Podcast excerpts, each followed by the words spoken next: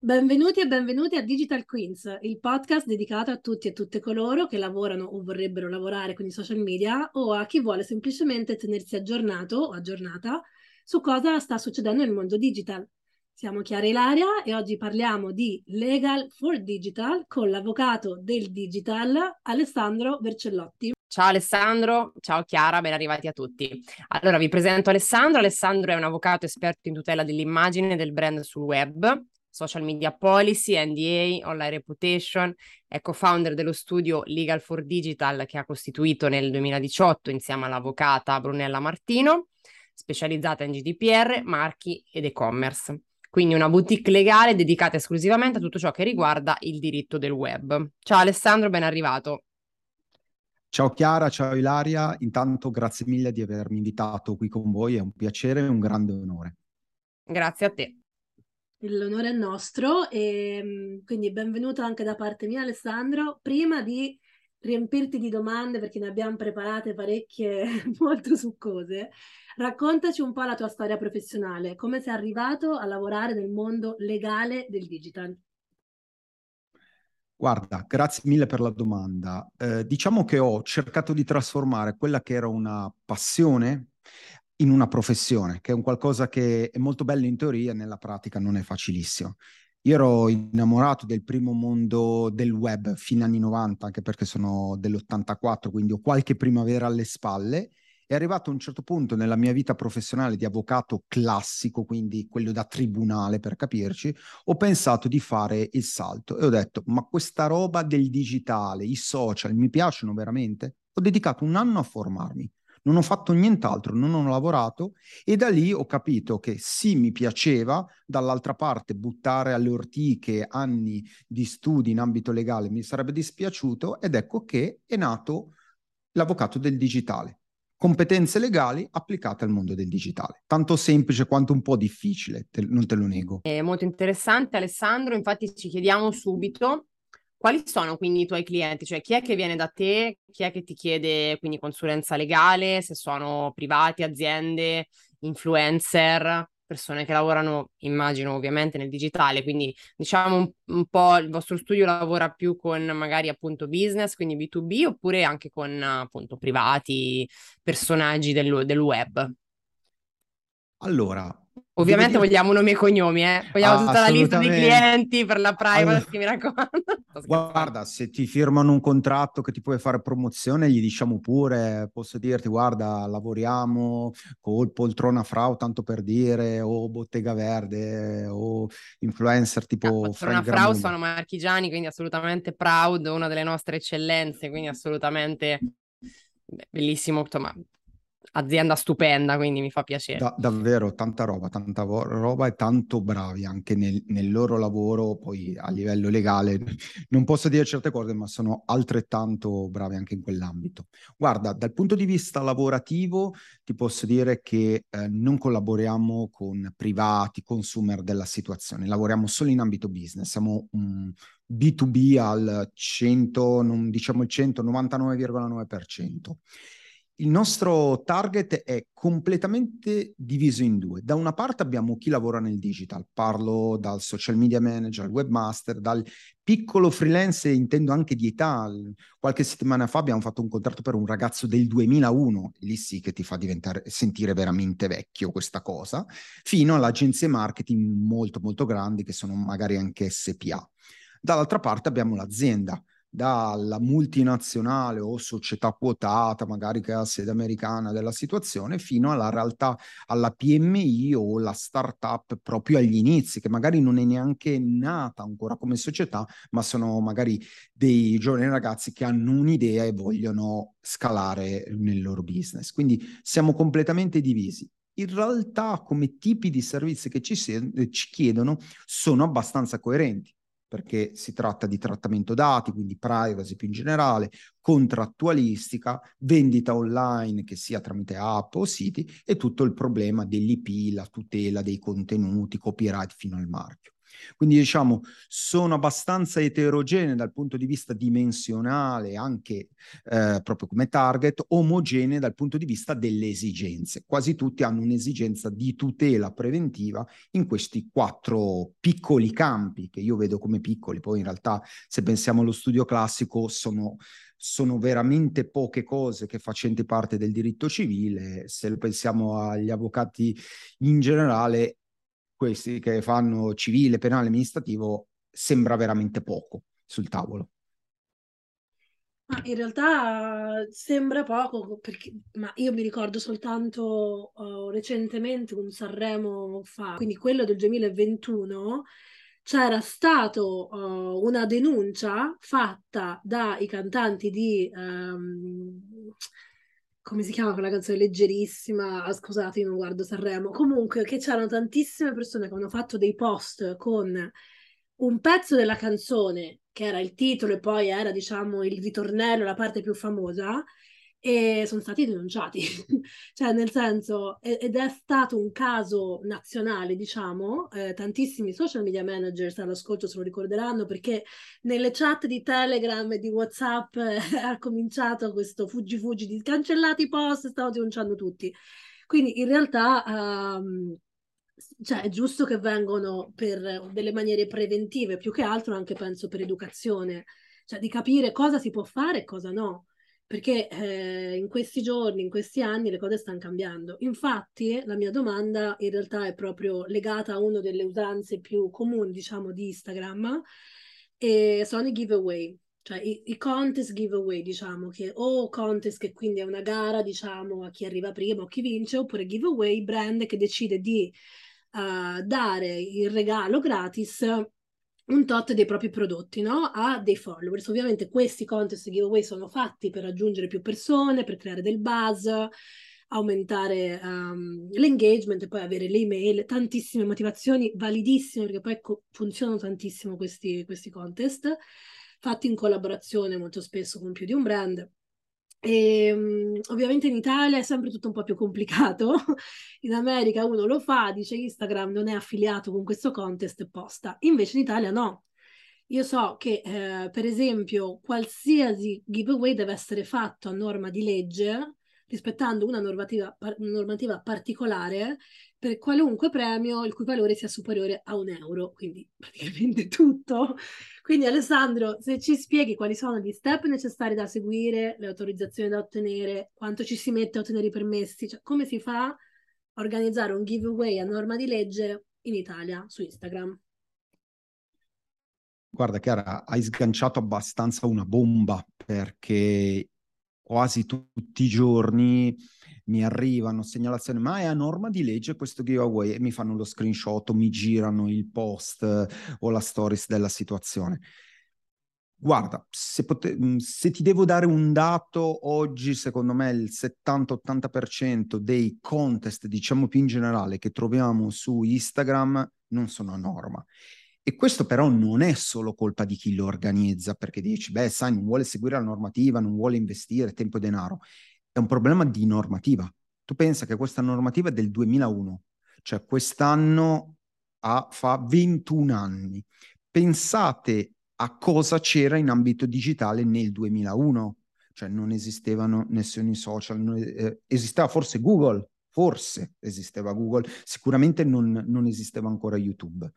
Quindi rendersi conto di una norma talmente vecchia, obsoleta, che in realtà è stata aggiornata solamente da delle semplici F A Q di aggiornamento, che anche queste sono obsolete. Pensate che nel duemiladiciassette hanno citato per la prima volta un social ed è stato citato solo Facebook nel duemiladiciassette. Ormai Facebook era qualche anno che girava, ok? Quindi già la partenza è difficile.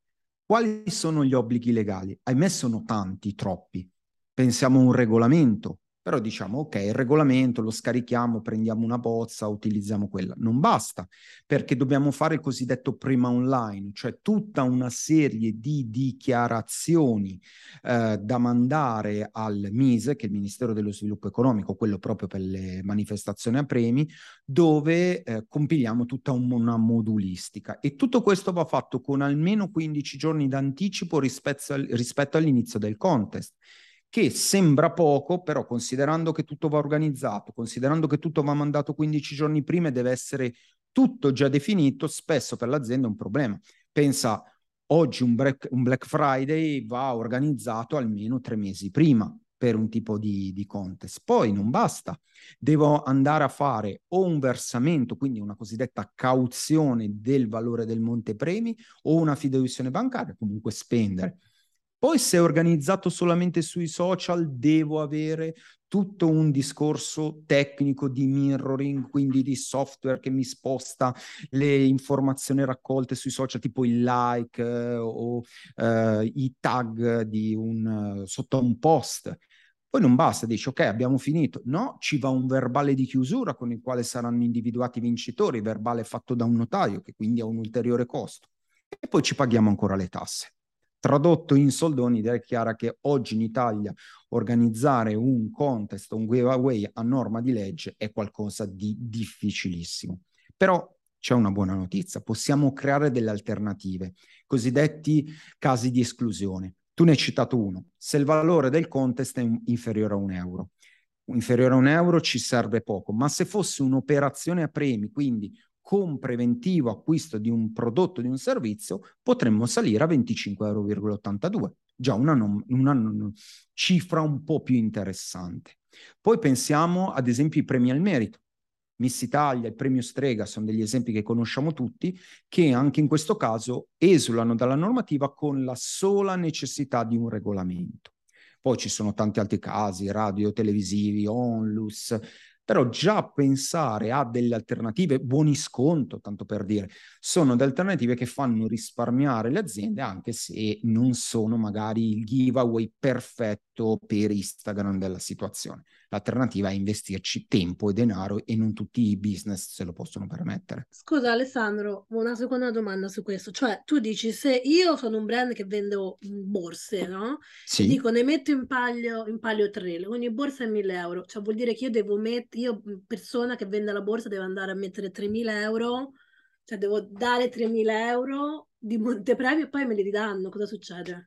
Assolutamente sì, devo mettere a budget che per sei mesi oltre la durata del concorso devo mettere da parte l'equivalente del montepremi, quindi in questo caso tremila euro, perché ti ricordo oltretutto che non è un problema di eh, costo del bene, ma di valore sul mercato. Quindi anche se quella borsa potenzialmente mi costa duecento euro, io dovrò fare riferimento al valore di mille euro sul mercato. Quindi, come mi stai dicendo giustamente tu, Chiara, è tremila euro messi da parte. Spesso, e spesso vuol dire il novanta per cento delle aziende, fanno una piccola fideiussione bancaria perché gli costa molto meno e non vanno a eh, depositare somme che possono essere anche potenzialmente di migliaia e migliaia di euro. Allora ragazzi, qui subentriamo su un discorso, Alessandro forse un po' lo sa, Chiara ancora non ci conoscevamo, io sono online su Instagram da pezzettino, sono un po' la sia di Instagram, e questo tema dei giveaway, dei concorsi a premi è un tema che trattiamo da veramente tantissimi anni. Io con la community nel duemilaundici già avevo questo problema, perché chiaramente in Italia tutti volevano fare delle cose eh, all'American American style, ma non era possibile perché già all'epoca era chiaramente mh, in Italia illegale. Io ho combattuto per anni queste cose, segnalando, non segnalando, quello che, che vi pare, ehm, però tuttora mi, mi, mi confermi Alessandro che dopo dieci anni ancora siamo più o meno al punto di partenza, nel senso che la, la legislatura, la, la legge diciamo è sempre la stessa e comunque le aziende un po' ci provano. Allora, noi ehm, ricordo che in passato usavamo un po' questa cosa del challenge, quindi di mettere come un concorso fotografico, quindi un po' andando su quelli casi di esclusione tipo il merito, per cui mettevamo lì una giuria, eh, vinceva la foto che veniva eh, mh, scelta da questi giurati come la migliore per senso estetico, per senso di appartenenza al, al tema, insomma per vari temi, quindi si riusciva in questo, in questo modo a uscire dal discorso concorsi. Però diciamo che è un tema mh, caldo ancora e che si fa fatica a percepire. Poi è chiaro che le grandissime realtà, mh, io ho collaborato con tantissimi grandi brand in passato mh, su questi temi qua, quindi c'era il concorso concorso registrato al ministero, buona, cioè si rientrava nella casistica dei concorsi a premi e buonanotte. Nel caso in cui appunto invece non si, mh, quindi di- diciamo che tendenzialmente cosa facciamo? Quando siamo un'azienda, un social media manager, un P R, un, un reparto marketing, un reparto P R, se abbiamo dei dubbi conf- confrontiamoci con un esperto che può essere un avvocato, che può essere un'agenzia eh, specializzata in questo, anche se ce ne sono poche. Diciamo che tendenzialmente l'avvocato, il, comunque il legale, è la figura migliore, no, da... da consultare in questi, in questi sensi, quindi tu sei qua anche per uh, delucidarci su queste cose. Eh, nel caso in cui appunto eh, invece appunto si faccia il giveaway senza rispettare le regole, senza aver sentito comunque dei legali, quindi a- muovendosi un po' da soli e sbagliando, perché io stessa dico sempre, quando una cosa non la sapete fare o comunque avete dei dubbi, chiedete a chi è esperto, cosa che sai meglio di me, Alessandro. Spesso nelle aziende, no, si cerca magari di risparmio di qua, risparmio di là, il consulente mi costa, non lo chiamo. Però secondo me è un errore. Ehm, nel caso appunto in cui non si rispettino comunque le normative, poi più è grande l'azienda più il rischio è, gra- è grande, lo sappiamo. Ehm, quali sono le, mh, a cosa si va incontro, quindi cosa potrebbe succedere, cosa è successo di fatto eh, anche in passato per alcune eh, realtà che non hanno, diciamo, rispettato le regole. Assolutamente. Eh... Aggiungo una cosa, per fortuna una delle modifiche è stata proprio in relazione a chi si occupa del marketing e della comunicazione più in generale di un contest, un giveaway, perché fino a qualche anno fa potevamo avere una corresponsabilità, cioè si diceva questo: guarda, tu ti sei occupato semplicemente della comunicazione, ma non sei l'organizzatore del contest, perché quello è l'azienda X. Bene, per la normativa c'era una corresponsabilità perché la, la parte di comunicazione e marketing di quel contest era determinante per una possibile sanzione.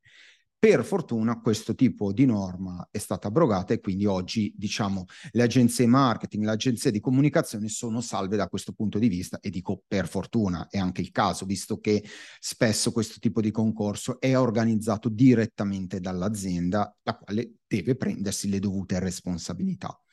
Step numero due è ottima l'idea, quello dei premi al merito, perché permettono di avere un contest a tutti gli effetti, quindi una parte di engage ce l'ho, non sarà mai virale, non sarà mai interessante come un classico giveaway, però avere un premio al merito con una giuria dove ricordo che servono almeno tre giurati, almeno tre parametri eh, che siano in qualche modo definibili con dei valori da uno a dieci, uno a cinquanta, uno a cento, questi giurati andranno a votare i, i vari partecipanti e saranno eletti o il vincitore o i vincitori. Comunque ci permette di risparmiare tantissimo a livello di tempi e anche di costi, perché ce la risolviamo con un mero regolamento, non ci serve neanche più il verbale di chiusura da parte del notaio, basta che i, i facenti parte della giuria chiudano loro un regolamento che vadano, eh, scusate, un verbale di chiusura eh, co- sottoscritto da loro con i partecipanti, i risultati e i vincitori, e quindi la, la risolviamo da questo punto di vista. A livello di sanzioni, le sanzioni sono più varie. Potrei far molta paura dicendo possono arrivare a mezzo milione d'euro, e questo è vero, perché in caso di eh, violazione del monopolio di Stato, quindi di normativa in relazione al monopolio di Stato, pensiamo alla Lotteria Italia, classico esempio, le sanzioni vanno da cinquanta a cinquecentomila, quindi fino a mezzo milione d'euro. In concreto la sanzione eh, media combinata dalla sezione dieci, che è quella che si occupa poi dei concorsi all'interno del MISE, non ho un dato eh, statistico da loro comunicato, per qualche decina di migliaia di euro, non arriviamo sicuramente al mezzo milione tranne casi veramente importanti. Certo che per un'azienda qualche decina di migliaia di euro, soprattutto se è una P M I, cominciano a essere pesanti. Allo stesso tempo spesso cosa succede? La consulenza è strategica, quale concorso possiamo fare, che costi può avere e a volte anche quanto ci può costare una sanzione per valutare a livello strategico cosa ci conviene fare. Non è più solo quindi la classica consulenza legale per ok, redigiteci il regolamento, fate il prima online, ma le aziende vogliono capire come organizzarsi. Parlo anche di grandi aziende multinazionali, i quali magari non hanno più voglia di investire i budget di un tempo in pratiche che sì funzionano, ma cominciano a pesare a livello economico. Ma cioè, se, se io faccio un contest dicendo nella forma più originale, che è quella di tagga due amici, segui il profilo, segui il profilo dell'amico, della sorella, ehm, dicendo i vincito- ai vincitori verrà mandato uno sconto e poi quello sconto è del cento per cento, cioè, quello è, una, è un modo per aggirare la questione oppure no? Chiaro, un bel escamotage. In realtà eh, le F A Q del MISE sono intervenute sul punto e abbiamo anche un pochino di giurisprudenza che dice che sostanzialmente oltre il settanta settantacinque per cento non bisogna mai andare. Uno, perché non è credibile uno sconto reale oltre il settanta settantacinque per cento, sarebbe elusivo della normativa, cioè ti metto il cento per cento o anche il novanta per cento di sconti, in realtà ti sto regalando il prodotto o il servizio e quindi sostanzialmente sostanzialmente sto facendo un concorso non più escluso dalla normativa.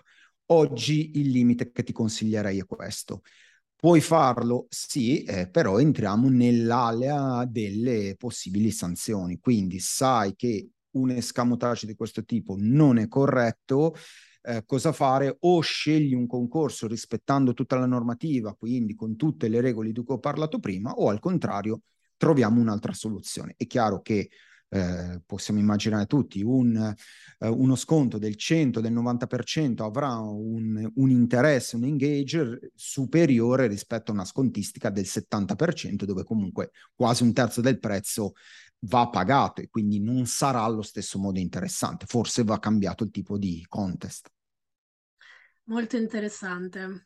Comunque la questione non è molto... Cioè, eh, pensavo questione risolta, diciamo che non è risolta. È risolta che... No, guarda, Chiara, noi, io, noi non ci conoscevamo, insomma, dieci quindici anni fa, ci siamo conosciute dopo, ma questo tema di giveaway va avanti da, da anni in Italia. È, cioè, no, per me non conviene rischiare, cioè conviene farli bene o comunque farsi seguire da qualcuno e farli fatti bene, soprattutto perché chi li fa che è piccolo praticamente non ci guadagna niente a parte qualche follower. Eh, le grandi aziende non, secondo me non ha senso proprio rischiare di, cioè veramente prendersi delle sanzioni anche importanti, perché poi ovviamente se lo fa Barilla o Lavazza non è che se lo fa eh, l'artigiano sotto casa, quindi insomma mh, poi le sanzioni possono essere anche molto molto pesanti, quindi il rischio non, cioè io non lo prenderei e comunque in generale eh, ritengo anche che oggi, non so cosa ne pensate voi a livello poi di strategia, ma fare queste robe su Instagram boh, è anche un po' boh, cioè, boh, andare a chiedere di seguirti, cioè sono cose un po', un po' boomer, un po' boh, vecchie, vecchio stampo, cioè non, io se fossi un brand non lo farei, ecco, cioè nel senso non lo faccio sui miei profili personali e non lo farei su quelli dei brand che gestisco, non so cosa ne pensi Chiara, però... Mh, ma guarda, io sul, sull'Italia non li vedo, quindi non ti posso dire, sull'America io seguo un brand di food.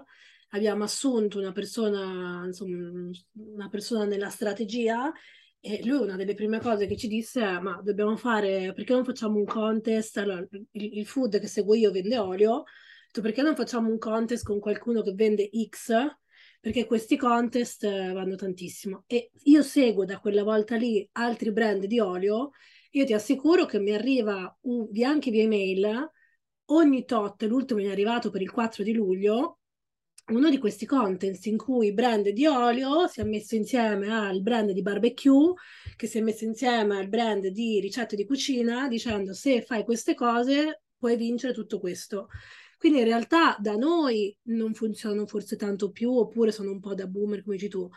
Lì ancora invece è una delle best practice più fatte, per poi, poi soprattutto appunto quando si mettono insieme più brand, cioè si mettono insieme più brand che sono intorno allo stesso uh, contesto, quindi in questo caso magari era il menù del quattro di luglio e, e tu, capito, segui tutti quanti, poi sì, magari tagli l'amico, oppure più che l'amico dopo, capito, tagga tuo marito, tagga tua moglie, tagga il tuo compagno di bevute, cioè può essere eh, comunicato in maniera meno, diciamo, boomer, come dicevi tu, però ancora lì funzionano, quindi boh, io posso dire che conosco aziende in Italia che se ne fregano e li fanno, ma sono d'accordissimo con te che non, ri- cioè, non vale la pena, secondo me, rischiare, e a chi ci ascolta anche io consiglio di non rischiate, perché poi, capito, cioè, sono son cose che magari sono dei boomerang, e magari la legge di Marco... No, ma è anche, la figu- cioè, è anche la figura, cioè a me, come arrivano Alessandro, a me adesso non arrivano più, ma arrivavano in passato,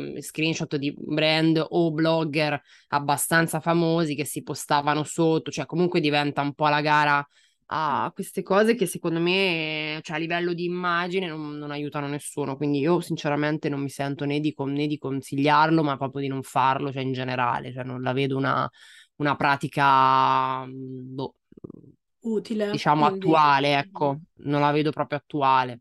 Assolutamente. Vabbè, se, se...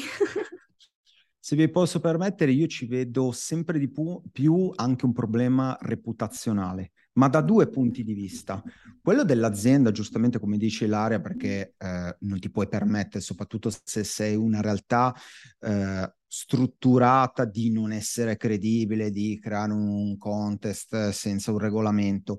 Ormai le realtà più strutturate vanno in quella direzione. Ma vi dico di più, ormai anche con gli influencer, con i creator che mi vanno a pubblicizzare, mi vanno a eh, semplicemente anche fare delle stories dove mi spingono un contest e poi mi arrivano, ah, mi hanno segnalato che in realtà nel regolamento non è previsto questo, perché le persone, gli utenti cominciano a essere più attenti, cominciano a guardare, a farsi domande, e poi ne va anche della reputazione del creator che magari si occupa solo di lanciare con qualche stories o un post un contenuto, ma non si è occupato assolutamente dell'organizzazione sicuramente legale o tecnica di quel contest. Quindi è un boomerang veramente. Chiaro forte. Che poi se fai da diffusore di una, di una roba non, non ben fatta, la figuraccia la fai anche te, assolutamente, sì sì. Chiaro.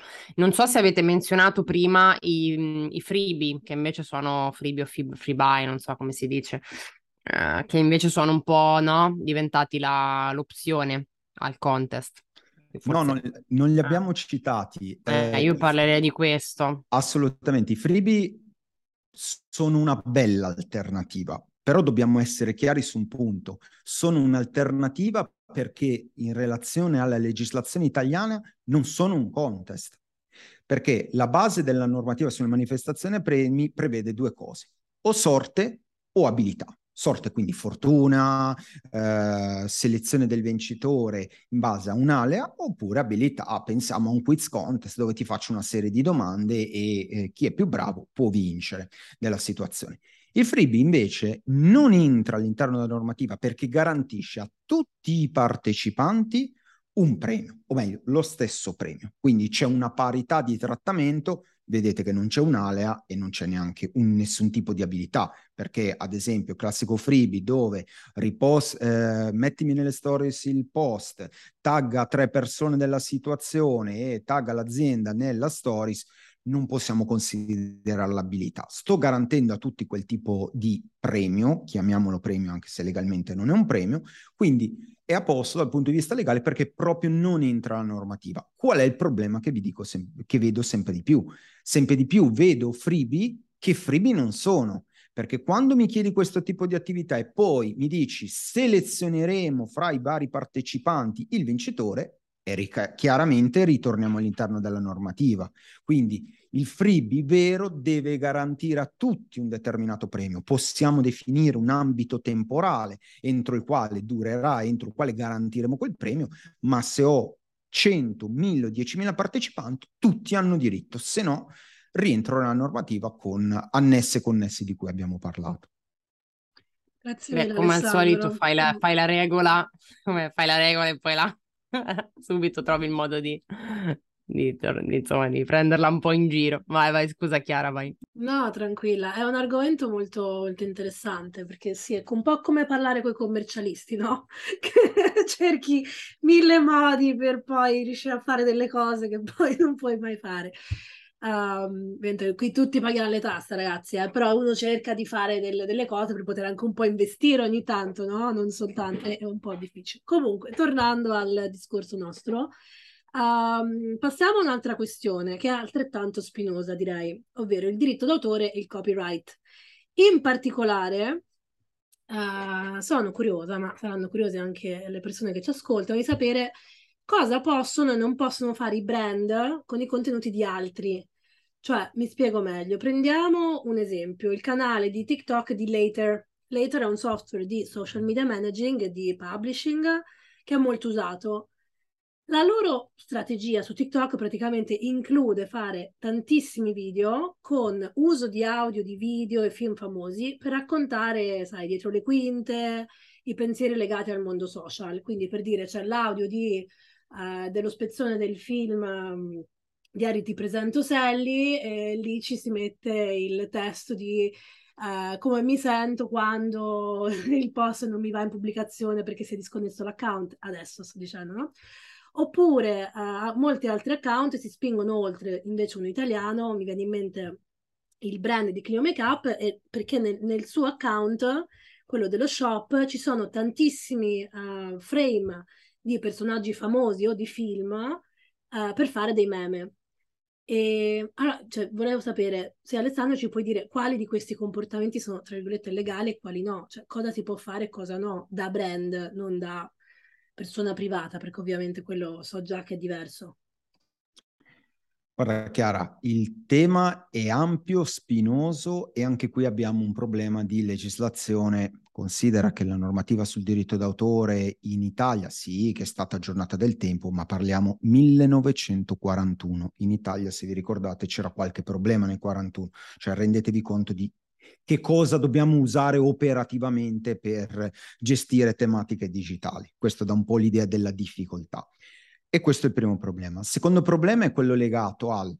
In Italia abbiamo il diritto d'autore, siamo paesi di civil law, tutti quelli europei, mentre se andiamo in Inghilterra o Stati Uniti di common law, quindi un diritto diverso. Basta vedere il concetto di copyright che si basa da noi sulla creazione del contenuto, nei paesi anglosassoni invece dalla registrazione. In America si parla infatti di registrazione del copyright, da noi non esiste il concetto di registrazione, ce l'abbiamo solo nei marchi. Quindi c'è già un problema legislativo importante, norme che vanno parzialmente d'accordo. Detto questo, se pensiamo al diritto italiano e, e quello più europeo più in generale, c'è il concetto del io, creatore di un'opera, sono titolare di tutti i diritti, e questo è coerente col copyright. Qual è il concetto? Nel momento in cui io voglio usare un'opera di un soggetto terzo, o passo dal consenso o non la posso utilizzare. Il consenso può essere gratuito o eh, previa remunerazione, ma è la stessa cosa quando compriamo, ad esempio, i diritti eh, di immagine di un soggetto. Bene, il concetto qual è? Qual è? Quello del cosiddetto articolo settanta, cioè l'utilizzo parziale di un contenuto contenuto per critica, discussione, cioè quindi per tematiche ben specifiche. E ci sono dei grossi limiti. Uno, la durata. Se pensiamo a un film, a una canzone, eh, se un film posso usare qualche frame, se è una canzone posso usare qualche secondo, vi do per certo che non c'è una percentuale. In tutta la normativa l'unica cosa che viene citata, di normativa sul diritto d'autore, è il quindici per cento delle fotocopie dei libri, quindi noi non ci interessa assolutamente. Il, il secondo limite è citare l'origine, da dove ho preso questo tipo di contenuto. Quindi cito il film, cito la canzone, cito l'autore, se è un libro, idem. E se ci pensate, vediamo pochissimo queste citazioni su qualsiasi tipo di account. Terzo elemento è non l'utilizzo commerciale, perché stiamo facendo business, ma la concorrenza al creatore dell'opera. È chiaro che se io metto un frame, eh, un'immagine eh, di un mh, film della situazione, non è che non ti sto invitando, in qualche modo ti sto limitando l'interesse a quel tipo di contenuto. Quindi questo problema quasi mai c'è. Il problema è o le autorizzazioni, oppure sto rispettando la normativa a livello di citazione e vado oltre. Questo tipo di audio, ad esempio, che vado a utilizzare, L'ho trovato in piattaforma, l'ha caricato un Mario Rossi della situazione e semplicemente lo sto utilizzando, facendo, penso a TikTok, utilizza il, l'audio, perché in questi casi c'è un problema di copyright, di, di diritto d'autore. Il problema originariamente parte per Mario Rossi, che ha registrato quel tipo di audio, e io sto seguendo l'utilizzo di quell'audio. In concreto, ci sarà mai una soluzione? No, se non nella piattaforma bloccare in modo massivo gli audio che violano il copyright.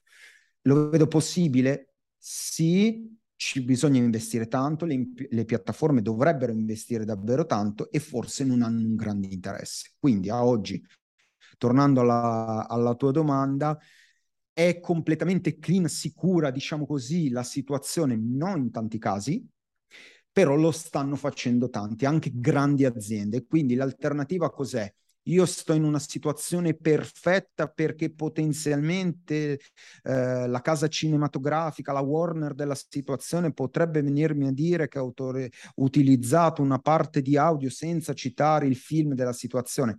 Capiamo che lo ved- è difficile, da avvocato vi ho dato la risposta, ma vivendo tutti i giorni in quest'ambito vi dico che vedo l'applicazione delle norme molto complessa a livello pratico.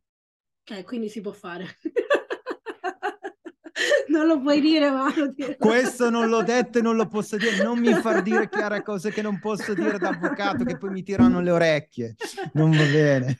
Allora Ale, eh, qui vabbè di robe ce ne sarebbero tantissime da chiedere e da capire bene i, fun- i meccanismi, diciamo i fun- il funzionamento di tutte queste pratiche. Comunque un'altra cosa che spesso non è chiara ai brand, in questo caso quindi ai social media manager, a chi gestisce profili di brand, è la possibilità di ricondividere o ripostare un contenuto che viene condiviso da un creator o anche da semplicemente un cliente. Quindi una persona che va in un hotel, posta la foto di una camera perché gli è piaciuta, E, e, e l'hotel vuole ripostare questo contenuto. Come funziona? Dobbiamo andare a chiedere oppure basta che si metta un hashtag e quindi la condivisione automatica? Possiamo fare condivisione automatica senza chiedere?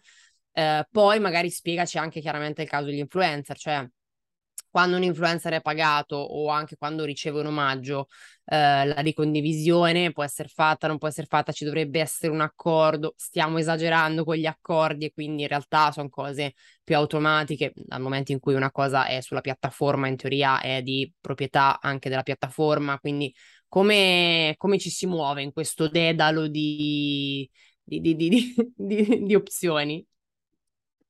Ilaria, accordiamoci sempre, da avvocato la risposta può essere solo questa. No, entriamo più nello specifico. Allora, prima di tutto dobbiamo ragionare su quello che ci permette di fare la piattaforma. Quindi, classica cosa, stories, tagga l'azienda, io azienda posso ripubblicare quella stories, ok, ricondividere la stories. Viene fatto un post e ricondivido nelle stories quel post. Il concetto è il contenuto è sulla piattaforma, è collegato a me tramite un tag e io ricondivido stando in piattaforma quel contenuto. Al contrario, come ogni tanto è successo qualche caso, eh, mi ricordo il caso di Belen che mangiava un gelato e che quella gelateria ha ricondiviso l'immagine. Nel momento in cui io non sono sulla piattaforma, ma prendo quell'immagine, me la scarico, me la screenshot, comunque la porto al di fuori da is- di Instagram della situazione e la ripubblico, che sia tramite stories, tramite post, reel, quello che vogliamo, sto facendo un'attività che richiede un consenso, perché non sto utilizzando gli strumenti messi a disposizione, in questo caso da TikTok, da, da Instagram, domani da TikTok, se ad esempio non è possibile un duetto e io decido lo stesso di prendere quel tipo di video. Cosa fare in questo caso? Soluzione perfettamente legale. Chiedere l'autorizzazione, utilizzare quel contenuto, una liberatoria, stabilire il tipo di utilizzo, tutti gli elementi classici da avvocato, da legali. In concreto, nella maggior parte dei casi eh, si lavora in D M, soprattutto quando non si parla di account molto grandi o di influencer, di creator con eh, gran numero di follower, si lavora in D M. Perché? Perché la soluzione è più veloce, più comoda e spesso eh, il cliente, l'utente ti dice sì sì, anzi gli fa piacere. Motivo diverso, situazione diversa quando parliamo di influencer, perché ricordiamoci sempre che l'hashtag A D, A D V o sponsor by lo dobbiamo andare a indicare quando c'è uno scambio, e non parlo solo di pagamenti, perché nel momento in cui io ti regalo la borsa e in cambio tu mi devi fare un post e tre stories, qua c'è uno scambio di prestazioni.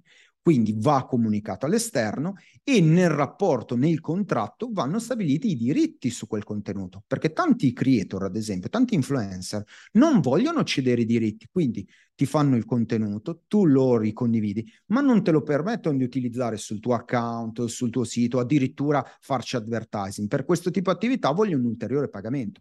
Vi do una media: se ci fai ads con un contenuto o video della situazione, ti chiedo dal, ve- dal dieci al venti per cento del budget pubblicitario, quindi c'è anche effettivamente un introito e un costo per l'azienda. Nel momento in cui non c'è uno scambio, che sia pagamento sia prodotto in cambio di contenuti, ma è il classico regalo, consiglio è comunicarlo alla community, non perché sia un obbligo legale, ma in questo modo siamo trasparenti e anzi, quando facciamo un, uh, un contenuto sponsorizzato, facciamo arrivare che solo quello è sponsorizzato. Dall'altra parte siamo sicuri di fare qualcosa di corretto.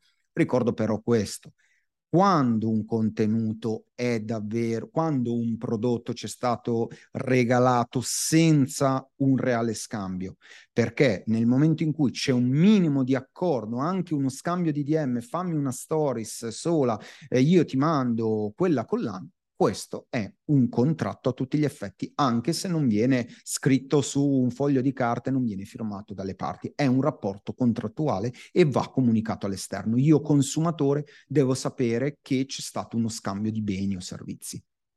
Chiaro, chiaro. No, di questo ne abbiamo parlato, magari ne riparleremo anche con te in futuro sull'influencer marketing. Eh, a me è capitato, mh, però scusami, sull'influencer nel caso in cui appunto tu tagghi e diciamo tu hai detto chiaramente, se io uso i tasti, banalmente, le opzioni ricondivisione delle piattaforme, sono praticamente autorizzato a ricondividere quel contenuto, no? Sia che ci sia un accordo, sia che non ci sia in questo caso, cioè soprattutto se è una cosa spontanea. Quindi in questo rassereniamo le aziende. Nel caso invece degli influencer ovviamente va chiaramente dichiarata la natura del, del post, nel caso in cui sia un regalo mettiamo gifted, supplied by o quello che ci pare, eh, in quel caso comunque l'azienda può ricondividere senza chiedere autorizzazione, perché c'è comunque anche un tacito accordo, magari non si chiede la storia, ma comunque nel momento in cui l'azienda invia, no, il prodotto, automaticamente nel momento in cui c'è un post posso ricondividerlo. Giusto? Sì, se rimango sempre in piattaforma. Tecnicamente, okay, anche in caso del gift, quindi del regalo, io il contenuto non lo posso portare fuori dalla, par- della, dalla piattaforma e riutilizzarlo. Quello non lo posso cioè, fare mai. Per esempio, se io ho la, la stories su Instagram, la vado a ricondividere su LinkedIn o su Facebook, non va bene. No, non cioè, va devo bene. Rimanere all'interno del canale in cui, se la metto per dire sul sito, vabbè, lì mi viene, lì è abbastanza chiaro, nel senso che se io prendo un contenuto da Instagram e lo sul mio sito, forse anche logicamente uno ci arriva a capire che va richiesto una, un ok, insomma una, un permesso alla, alla ricondivisione.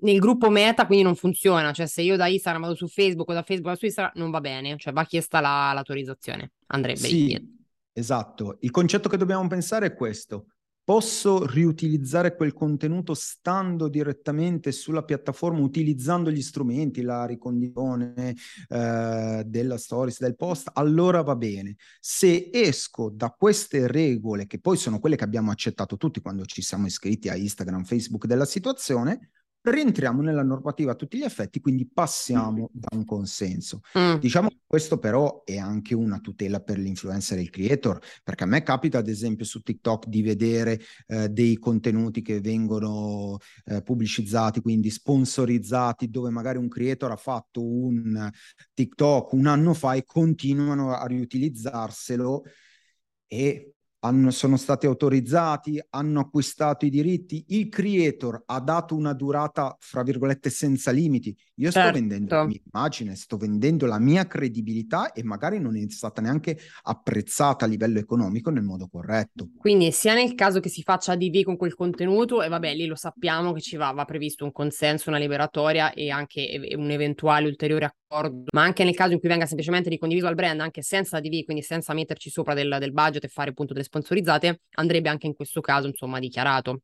Dici questo, giusto? Assolutamente sì, assolutamente okay. Sì. Bene, poi grazie per le spiegazioni. Che anche se non, cioè a me è successo di recente che eh, un creator, influencer, insomma, abbia fatto un video Uh, di sua spontanea volontà su un prodotto di un brand che seguo e ha taggato, fatto hashtag, tutto, e mh, noi abbiamo preso e ripubblicato e questa persona ci ha scritto dicendo eh ma dovevate chiedermi il permesso, e noi abbiamo detto scusa, non abbiamo, non ci abbiamo pensato perché sai, ci hai taggato. Lei fa sì sì, ma mi fa piacerissimo, però dovete chiedermi il permesso. Quindi anche fosse solo una questione di eh, bon ton sui social, non lo so, sì, consigliamo di comunque sempre mandare un D M dicendo abbiamo visto che ci hai taggato, ci piace molto il tuo contenuto, ti fa piacere se lo ricondividiamo.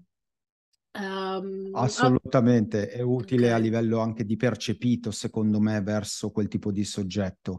Eh, Certo è che posso dirti, a volte sono consigliati anche male i creator, vedi ogni tanto eh, tipo azioni legali verso le stories e magari chi gli scrive quel tipo di eh, diffida non sa che durano ventiquattro ore, C- ci sono delle basi giuridiche che mancano e anche tecniche, perdone. Capito. Ah, stiamo per concludere. L'ultimo punto, anche se questo ho paura che apra un oceano di... di altre mille domande, quindi se, se magari puoi ritornare Alessandro ospite e ne parliamo un'altra volta, però ne abbiamo un po' accennato prima gli N D A, no? Che sono non disclosure agreements, cioè i contratti eh, di riservatezza praticamente, traducendoli, no? Che tipo di N D A mh, esistono nel digital adesso che vanno per di più, diciamo, e quali consigli di fare? E anche magari a che, sta, a che livello della collaborazione. Abbiamo detto adesso questo qui delle A D V, assolutamente, cioè bisogna scrivere o far scrivere per quanto dureranno, uh, per quanto una persona può, un brand può usare i tuoi contenuti in pubblicità e dove vanno queste pubblicità, eccetera, eccetera, eccetera.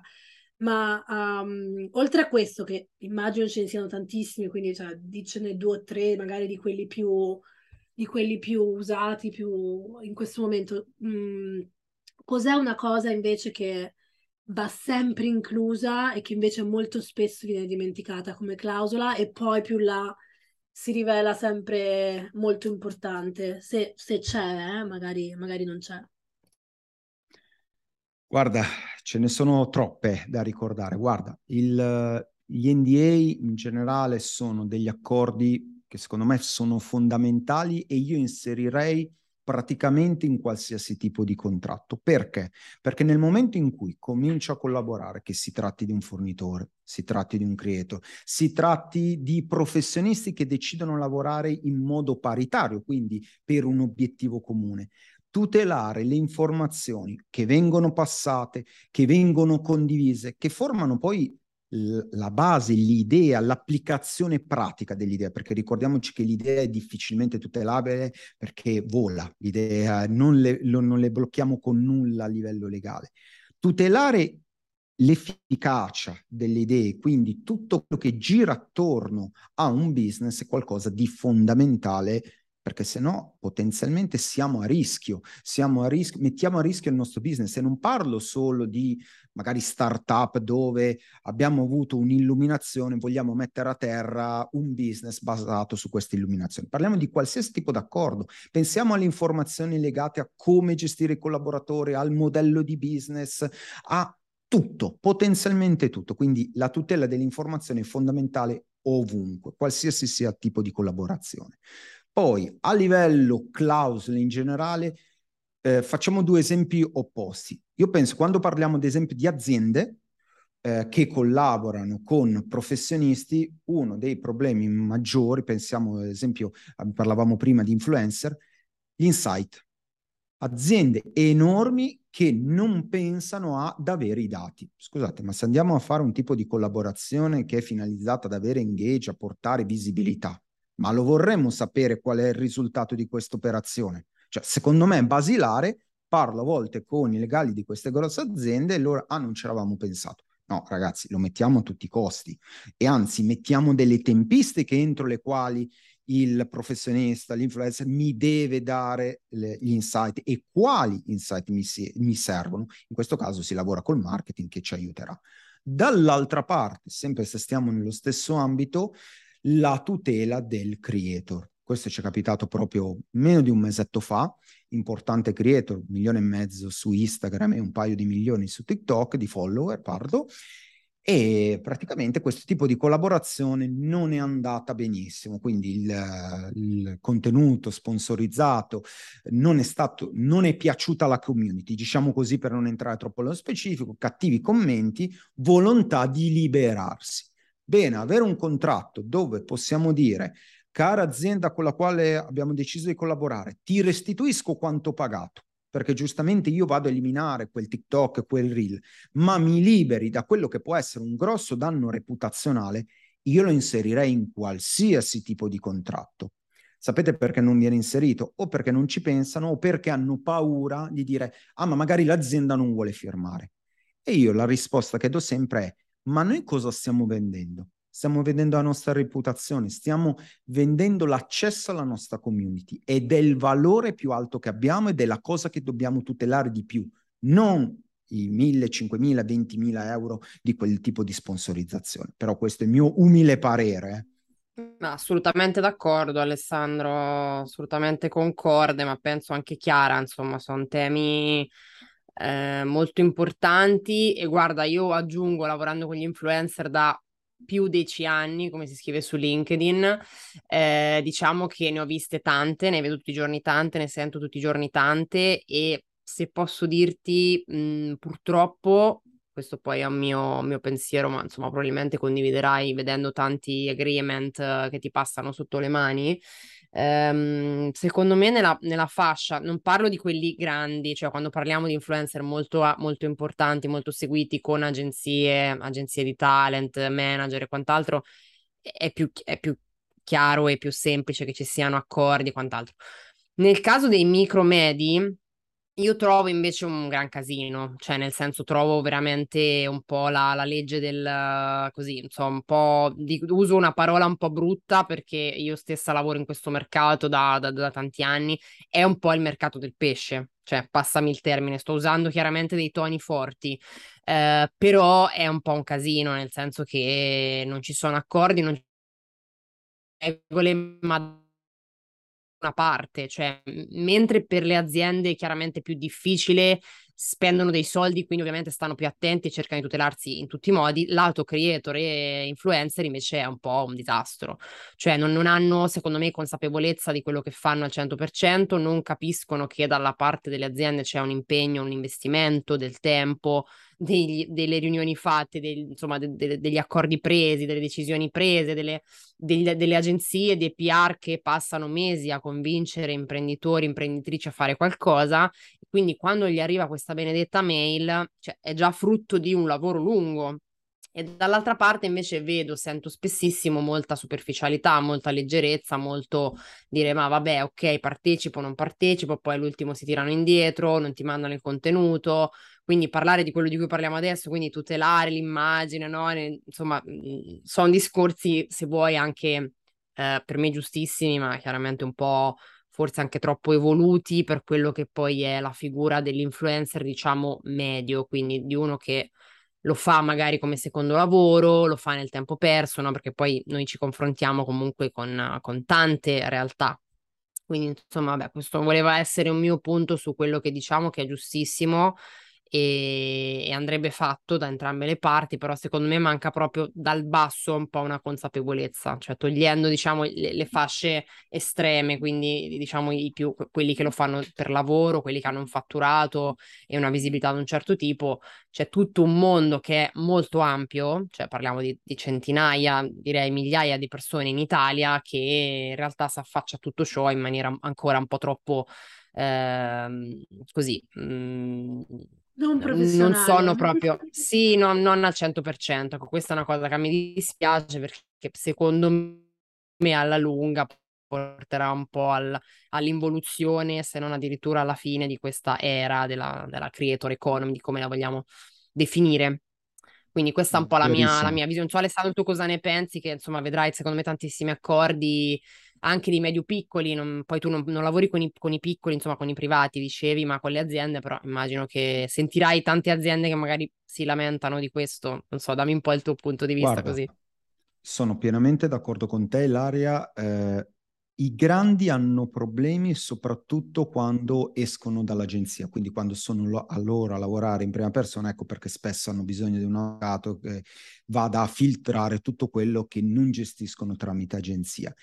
I piccoli e i medi, eh, soprattutto quello che noto quando mi nascono da TikTok, quindi sono cresciuti abbastanza velocemente, eh, poi non è che su Instagram non possa succedere, però su TikTok molto di più, poi ditemi voi, eh, non si rendono conto di quello che hanno in mano, non lo sanno valutare a livello economico, ma non lo considerano, come giustamente dici tu Ilaria, una professione a tutti gli effetti, con oneri e onori, perché una professione vuol dire avere anche una professionalità, oltre a, ad avere una somma di denaro che magari nel loro lavoro classico ci mettono due settimane a prendere gli stessi soldi, detto proprio in modo abbastanza eh, gergale. Quindi da un punto di vista della tutela, in quel caso è l'azienda che vedo che va abbracciata, tutelata e soprattutto blindata. Il problema che vedo da questo punto di vista è quando ti arriva l'azienda, soprattutto quando non è molto grande, quando ha già avuto un problema, quando gli hanno fatto un post ma gli ha creato un danno reputazionale, quando non hanno ottenuto il contenuto e hanno già pagato il cinquanta per cento della prestazione, quindi quando si... c'è già scoppiata una piccola bomba, a volte una grande bomba, perché poi realtà aziendali di un certo tipo, eh, con un piccolo contenuto che mi diventa virale, lo sapete meglio di me, possono avere un danno reputazionale molto, molto importante. È chiaro che eh, ci da- andrebbe da un lato una crescita professionale e anche di soft skill legali, chiamiamole così, dal lato influencer e dall'altra parte, dall'altra parte una considerazione da parte delle aziende di questa attività come è un business, ci sta investendo, anche se sono una P M I, se voglio fare influencer marketing devo contrattualizzare in modo corretto per non avere problemi. Adesso questo a grandi linee è la mia idea. Chiaro, chiarissimo, grazie Ale.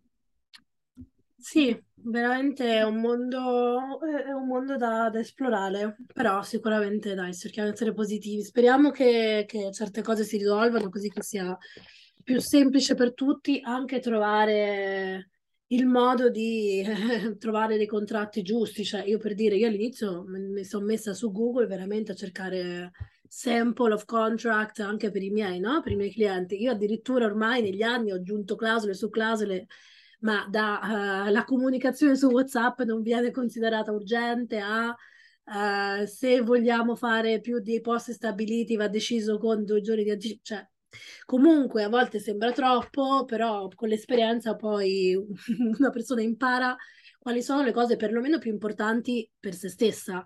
Quindi per me è, più, è molto importante il discorso urgenza che vada, per dire, definito prima che cosa è urgente e cosa no nei social, per altri no, quindi insomma andate su Google, cercatevi un contratto se, se non avete modo di cercare persone o di assumere qualcuno per consulenze. Invece per tutti gli altri, Alessandro, dove puoi essere contattato se qualcuno volesse avvalersi della tua consulenza? Guarda, direi ovunque, su qualsiasi social, cercate Avvocato del Digitale, se è su Google trovate il sito, se è su I G trovate, eh, cosa sarei? diciottomila, quindi un micro influencer potrei essere al massimo, che dite ragazzi? Dai, sei un e... influencer anche te, no, no, guarda, gli avvocati sono cresciuti tantissimi, tantissimo sui social, eh, negli ultimi anni, una di quelle professioni che non esisteva, nel... io mi ricordo all'inizio, cioè tipo anche cinque sei anni fa, non esistevano i professionisti sui social, ricordiamoci, su Instagram, diciamo, dai, non esistevate, poi di colpo sono arrivati i designer, gli architetti, gli avvocati, gli psicologi, i psicoterapeuti, insomma, un po' tutti, quindi bello anche questo, dai, sì, sì. Forse democratizziamo delle professioni che sono troppo old style e hanno bisogno di un pochino di freschezza. Sì, per assolutamente. Domani, perché...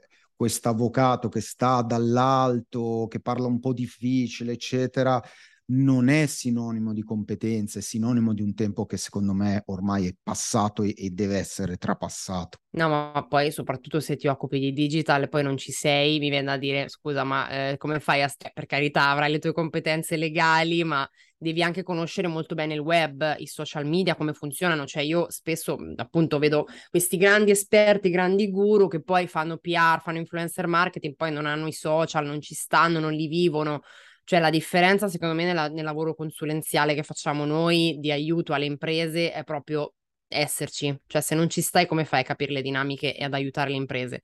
Quindi questo non è un tema su cui invito tanti eh, Lara, tan- tanti tante persone raggiungere. Mettilo, mettilo con l'audio dopo.